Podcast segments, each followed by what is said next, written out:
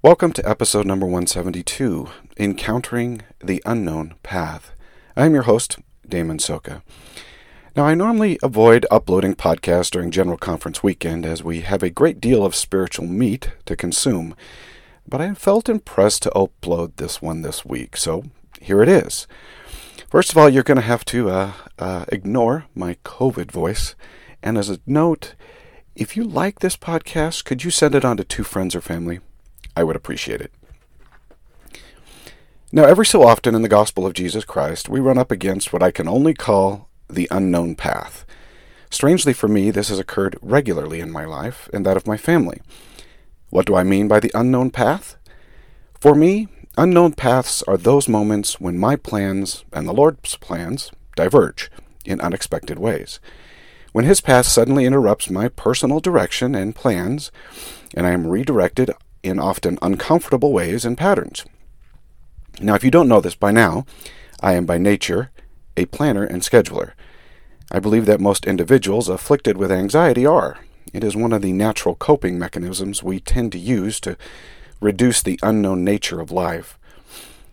I like to know exactly where I'm going, by what means, how long it should take to get there, and what I am doing. I tend to plan my days probably more than most people, and although I am much better than I used to be, I can still struggle when my plans are entirely upended. Again, you can almost see the anxiety dripping from my brain. I've worked to ebb those feelings and to work with what comes, and I do much better now, but it seems that it is a lesson the Lord continually teaches me. And I don't think that it's just me that He teaches. These unknown roads seem to be a pattern that the Lord uses to provide for trust and faith in our lives. Trust doesn't come easy to someone with dealing with anxiety or depression, or both for that matter. That is because trust generally implies that an element of the unknown is part of the equation.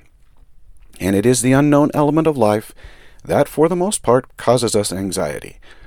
The problem we face is that to know God exists, that He loves us, and cares for us deeply, we must learn to trust and let go of the paths we cling to so heavily as our coping mechanism.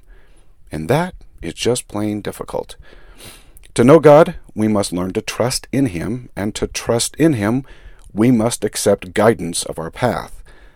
Often, very often, that guidance and path require faith that the Lord will not fail us and provide for our growth and development. However, the Lord rarely tells us our path before we have to walk it.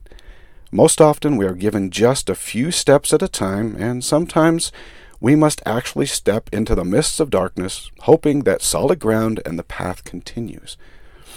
The Lord may even cause us to reach into the void for answers and ask us to use our best judgment, and then He will cause us to know if what we're doing is correct. I'm not sure exactly how the Lord chooses what method He uses to aid us in this development, and sometimes I wish I had more say in it. But I have learned over time to trust, slowly, I will admit, because of my previous issues with serious anxiety and depression. It is difficult to trust feelings from the Lord when you can't trust your own feelings. I feel so often that I am learning one mistake at a time, like learning a new song on the piano. When you have played every key wrong in a song, then you've probably got that particular song down. I have at times worried about my tendency to learn by or through mistakes, even though I understand that mental, Ill- mental illness is no easy hill to climb. This last week, I was listening to a book called Divine Patterns by Roger Connors. He said something in that book that I had never thought about when it comes to these types of mistakes I believe that I am making. He talked about Nephi and his saga to obtain the plates from Laban. Perhaps you never have, but I've always looked at Nephi's first two attempts to attain the plates as failure on Nephi's part. Maybe something akin to a mistake. And once he learned from those t- first two mistakes, then he was humble enough to obtain the plates by revelation. He noted that maybe those first two attempts were not mistakes. Maybe the Lord always intended for Nephi to learn those things and even that Nephi might have received the revelation to pursue the plates in the first two manners, the first two times. This idea that Nephi might have received inspiration all three times as to how to obtain the plates introduces an interesting idea into my definition of unknown roads. The Lord might lead us down paths where we perceive that we have failed, but in so doing we have learned valuable lessons He wants to teach. Now, I am not saying that the Lord ever leads us to sin. That is contrary to His nature. But Nephi's failures didn't involve sin. He just didn't obtain the plates. Could some of our roads be inspired by the Lord that we see as failures, but that He views as valuable learning experiences? Important learning experiences in our lives. If we see more deeply what was accomplished by those failures, as we might call them, then perhaps we can see how the Lord works in ways that, truthfully, as the scriptures say, do not lean to my understanding. Now, while Brother Connors does not state what I am about to discuss, I think that this might have been part of his thinking. When you think about the overall journey for Nephi, it would have taken approximately three weeks for those brothers to reach Jerusalem. Even if it were two weeks, the journey would have been overall long. They had sufficient time to make plans and to vet those plans with the Lord. Ultimately, they settled on appealing directly to Laban, and then they cast lots to see who would go to discuss it with him. I am not sure why they thought one person was better than all of them, but perhaps this might have been part of that inspiration or revelation process.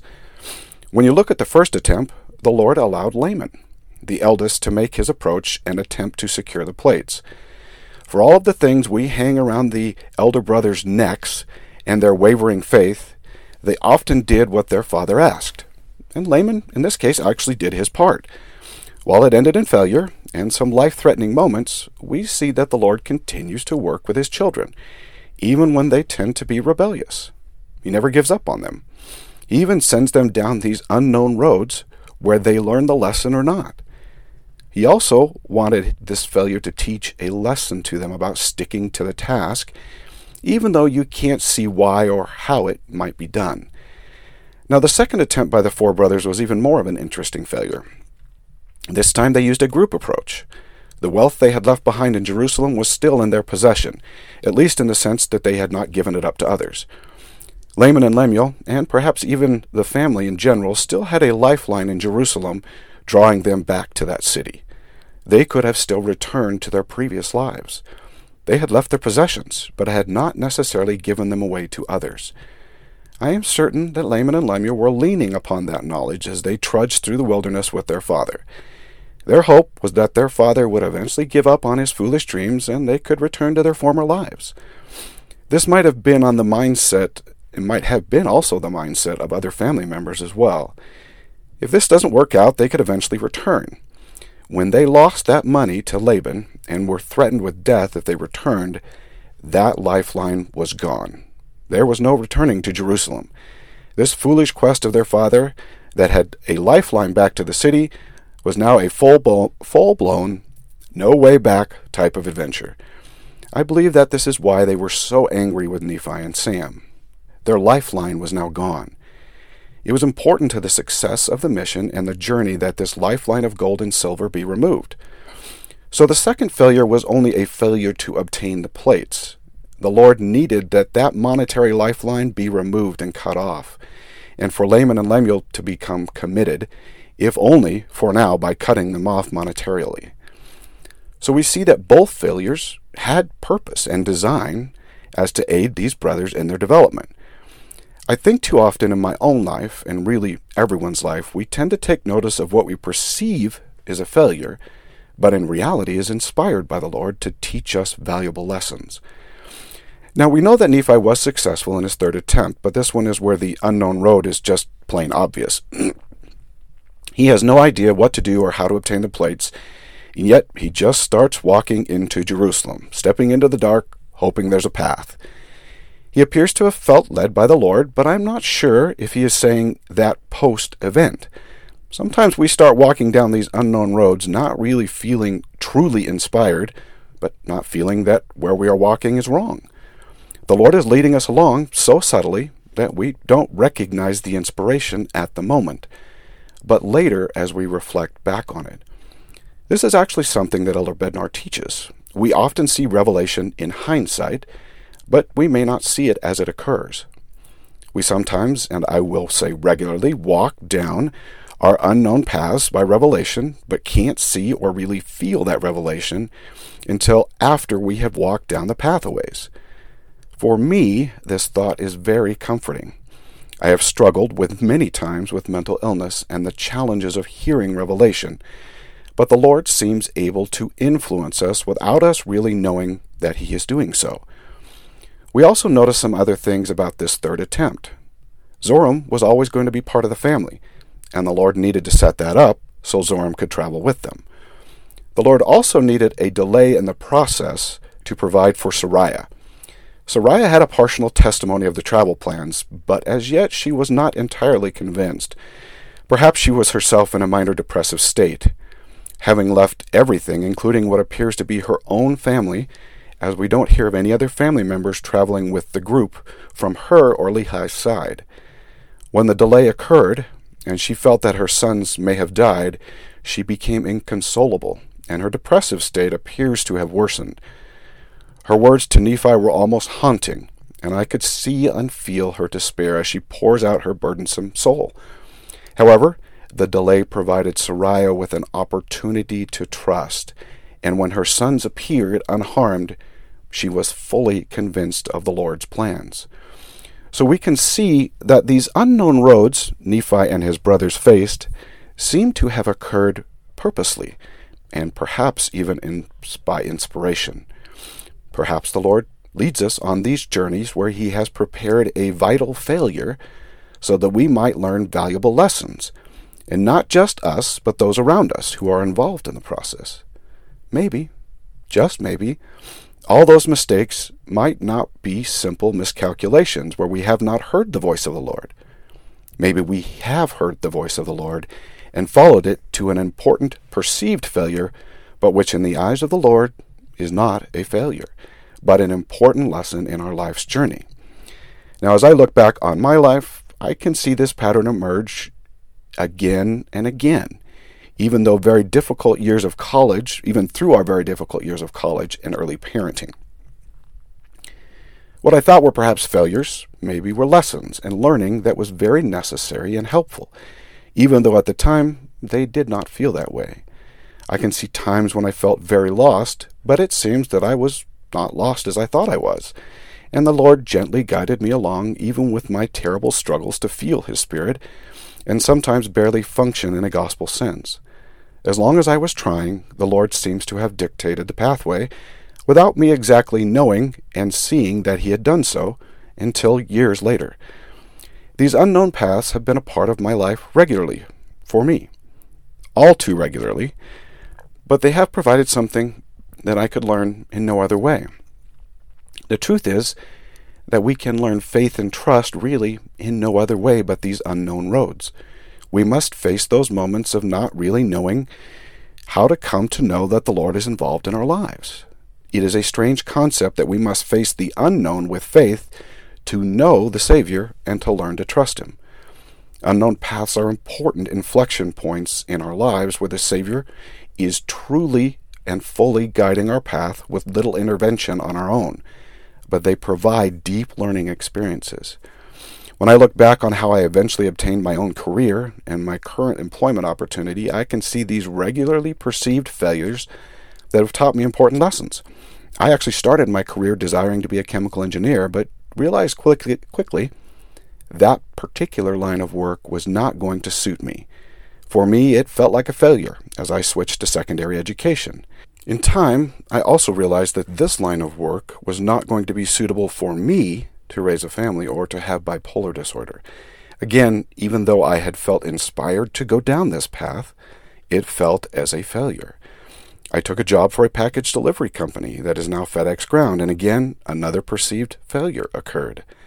This method of the Lord continued through several, several more attempts at various jobs a chemist, a chemical salesman, to an MBA, through an attempt at law school, and then into my current career. It seems that my career was full of these unknown inspired paths that led to perceived failures, but were really stepping stones into my current career. Even when I started in the construction management area, I was not working in my current position. It took another one of those unknown road failures to lead me to my current position. I had accepted a position in Kansas City with a good company in a quality control position and really thought that this is where I would work the rest of my life. But it was here that I became acquainted and exposed to virtual construction and the technologies that would change my career path more permanently. The Lord did not desire that I stay in Kansas City, but that I was introduced to these valuable technologies that would change the whole trajectory of my career and life. What is most interesting about all of this for me is it appears to be a very consistent pattern in my life and the life of my family. We have been consistently redirected down these unknown paths requiring faith and trust, where sometimes they can outwardly appear as mistakes, but in reality are inspired lessons from the Lord. I could name hundreds of moments in my life where this has occurred and is still occurring. The great lesson I take from all of this is that my mental illness has not necessarily affected these learning experiences and the ability for the Lord to guide our family in, despite my mental illness, meaning that these unknown roads seem to be unknown for a reason, and in some ways so that I don't plan us out of the lesson we are to learn. I take great comfort in the idea that the Lord can lead us where He wants us to go and teach us what He wants us to learn, despite serious issues with our emotional states. That is an endearing lesson for me and one that I have only been able to see as I look backwards, which is always the case with these unknown roads and revelations. We don't see the value until much later.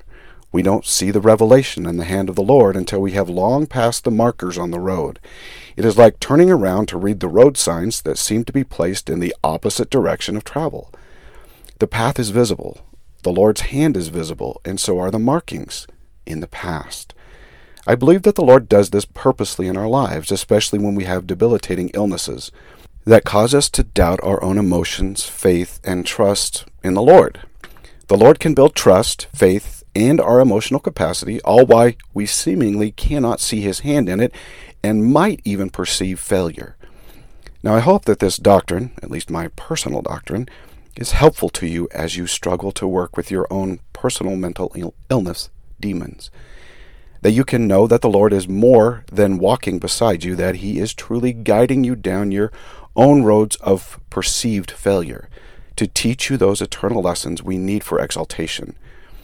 May, may the Lord bless you in this week and keep you safe. For those hoping for some Spanish translation this week, I apologize. COVID and I had another difficult week that, for the most part, I cannot remember. I will continue my quest to get that Spanish translation up and running this week. Until next week, do your part so that the Lord can do his.